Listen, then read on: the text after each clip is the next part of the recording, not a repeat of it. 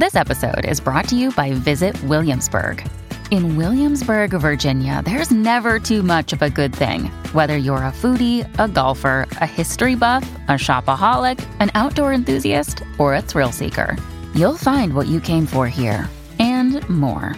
So ask yourself, what is it you want? Discover Williamsburg and plan your trip at visitwilliamsburg.com.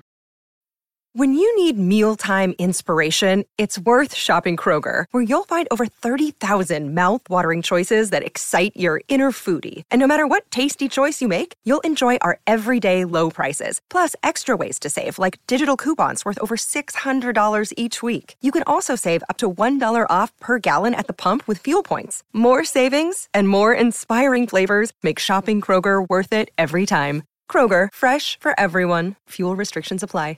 This is Optimal Relationships Daily, episode 1115 10 Signs of Toxic Self Awareness and How It Can Destroy Relationships, Part 1, by Orit Krug of OritKrug.com. Hello, everybody, and welcome back to Optimal Relationships Daily.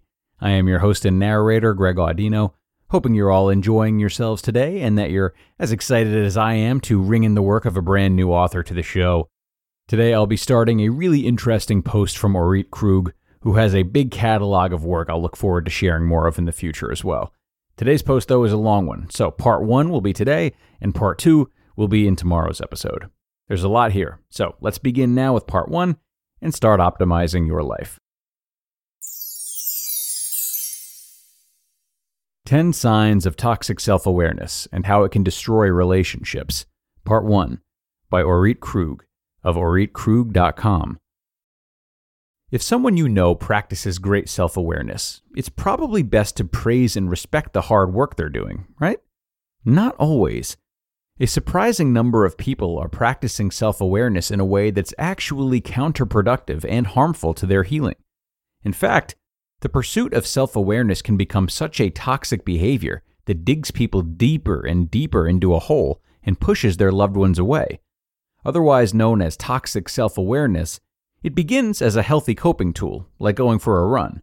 But then, it crosses the line into obsession, where you need the daily run in order to feel okay. After a stressful day, it feels good to find that perfect quote on Instagram that speaks to your soul. You think, someone out there gets me. And suddenly, you don't feel so alone in this world. At some point, however, the quotes aren't enough. There must be a legitimate explanation, you think, as you search for clarity on why you repeatedly blow up with your partner or have debilitating anxiety at work.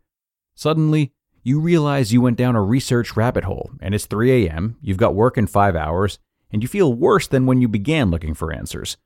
On one hand, it's immensely helpful to understand the scientific reasons why our past trauma makes life, work, and relationships so stressful today. It helps us feel less crazy to learn that trauma triggers are real and how our bodies are wired to react to protect us from getting hurt again. Alternatively, you might feel crazier the more awareness you gain because you can now name every single term that explains your reactions, but you still can't seem to change them. The search for self awareness can be a toxic behavior when cognitive understanding creates more stress in our lives and relationships. Journaling, visualizations, and researching articles are helpful in moderation. However, it becomes a problem when the mind becomes obsessed with gaining more information and buying the latest courses, all while the body stays paralyzed in the same patterns. First, let's discuss how our brains process new information and how our bodies respond to trauma in order to break down how self awareness becomes toxic. The prefrontal cortex is the part of the brain that gets activated when we talk and think about the past, make decisions about the future, and process the research we do about our unhealthy patterns. However, scientific studies show that the prefrontal cortex goes offline when we experience trauma. Thus, the trauma gets stored in the body and nonverbal parts of our brain instead. Even when we become more aware of who we are through information and self reflection, our bodies can still stay trapped with the trauma that's stored deep inside. When we become addicted to finding answers, peeling layer after layer, we get stuck in our intellectual brains instead of activating the body to release old trauma. our bodies are the vehicles for which we behave, act, and interact in the world. If our bodies are frozen, then we cannot change our patterns. Therefore, repeating intellectual exercises instead of embodying the changes creates the illusion that we're healing and growing, when in reality, nothing changes. Here's an example. You make a plan and even practice a script to use nicer words to your partner the next time you get upset.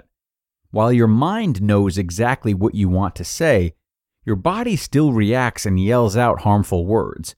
The research and planning that you did went completely out the window. The self awareness you had did not create a change in your situation. This is toxic self awareness. Intellectual self awareness that keeps us disconnected from our bodies and stuck in old trauma. What was once helpful to understand and normalize our trauma is now an addictive behavior that keeps us stuck in the past. Toxic self awareness is most common amongst trauma survivors who have the deepest intentions to heal their past, but don't realize that their bodies are too frozen to follow through with the necessary behaviors to move forward. Perhaps you've done the initial work of becoming aware and identifying your trauma, but then you get stuck by obsessively learning about it. Do you think you might be suffering from toxic self awareness? Here are 10 signs. Number one, you're constantly trying to figure yourself out. Your body is physically present during social gatherings or at work, but you're not really there. Your mind is constantly working through endless layers of trying to understand why you are the way you are. Instead of being able to enjoy the moment with your loved ones, you're often in your head, wondering why you feel judged about something silly, or you try to understand the reason why you feel like running away from your present situation. Even if you tell yourself to just be present, you often feel an overwhelming sensation in your body wanting to shut down and escape. Number two, you overanalyze your relationship. Your partner might surprise you with dessert on their way home, but instead of appreciating how much they went to to make you happy, you question why they're being so nice. Maybe they're covering up something hurtful that they've done. You're aware that you reject and question your partner's acts of love because you have a fear of abandonment. You can even pinpoint the times in your past when something nice was used as a peace offering for something horrific done to you. Even when you know logically that your partner has never done anything horrible, like the people who betrayed you in the past, you're still unable to release this fear and enjoy being adored in your relationship today. Number three, you repeat affirmations, but you don't believe them. It's one thing to repeat affirmations and remind yourself why you are worthy of love. It's a whole different experience to truly feel that love in your body, perhaps through your skin tingling or the sensation of butterflies dancing around your heart. You may feel numb as you repeat affirmations that you deserve to be heard, and then stay quiet in the moment of confrontation with loved ones. Your mind knows how you want to feel and behave differently, but your body feels too heavy, frozen, or reactive to follow through with the aligned behaviors. Number four, you're addicted to finding quotes on social media. You find yourself scrolling through your social media feeds for hours. You often don't realize you just spent the last two hours looking at quotes and getting lost in the comment sections. On one hand, it feels good to absorb the information that fuels you with hope that you can change. But once you come back to your body, you realize that you've been holding an enormous amount of tension in your shoulders, and you feel physically worse. If you constantly look for relief through positive and inspirational quotes, but your body remains numb and stuck, then the quotes are not fulfilling their true intention to inspire you to take action. Number 5. You vent to anyone and everyone who will listen. You repeatedly tell the same stories about your past and vent about the same exact issues to anyone who will listen. You're aware that you're secretly hoping someone else will give you the answer and clarity you need. Even when you get the answers that you want, the relief is so elusive that you're on the hunt again for the next person who can give you the next dose of reassurance. It's perfectly healthy and normal to vent to your friends, but it's important to notice when it becomes a compulsive act of desperation. To be continued.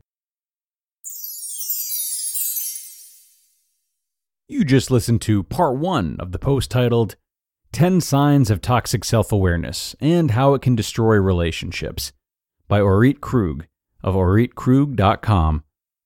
And thanks so much to Orit for a wonderful start to this really interesting article.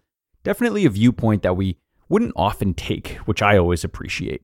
I'll save most of my commentary for tomorrow's part two, as I usually do for these double headers. But since she is new to our roster and we are really excited about her work, I'll take this time to tell you a little bit more about her. So, Orit is an award winning board certified dance and movement therapist. She specializes in helping women heal from past trauma and enjoy healthy lifelong relationships with their partners using her unique approach with dance therapy. For over 11 years, she's transformed the lives of more than 5,000 clients from nine different countries. She's led thousands of therapy sessions with psychiatric patients who have gone from feeling suicidal to joyfully dancing and reigniting their desire to live again within less than an hour. Her popular free online video program, Rewired for Love, has helped thousands break free from their unhealthy relationship cycles and experience positive transformations in their love lives. And finally, she is the founder of the Mind Your Body podcast and has been featured in Elephant Journal, Thrive Global, Authority Magazine, as well as quoted in Self and Insider. She currently lives in the suburbs of New York City with her loving husband and their son. And with a resume like that, it is no surprise she's crafted such great work for us Really looking forward to the rest tomorrow. So do come back for that, everybody. Have a great rest of your day, and I hope to see you all back here tomorrow for the continuation of this post and where your optimal life awaits.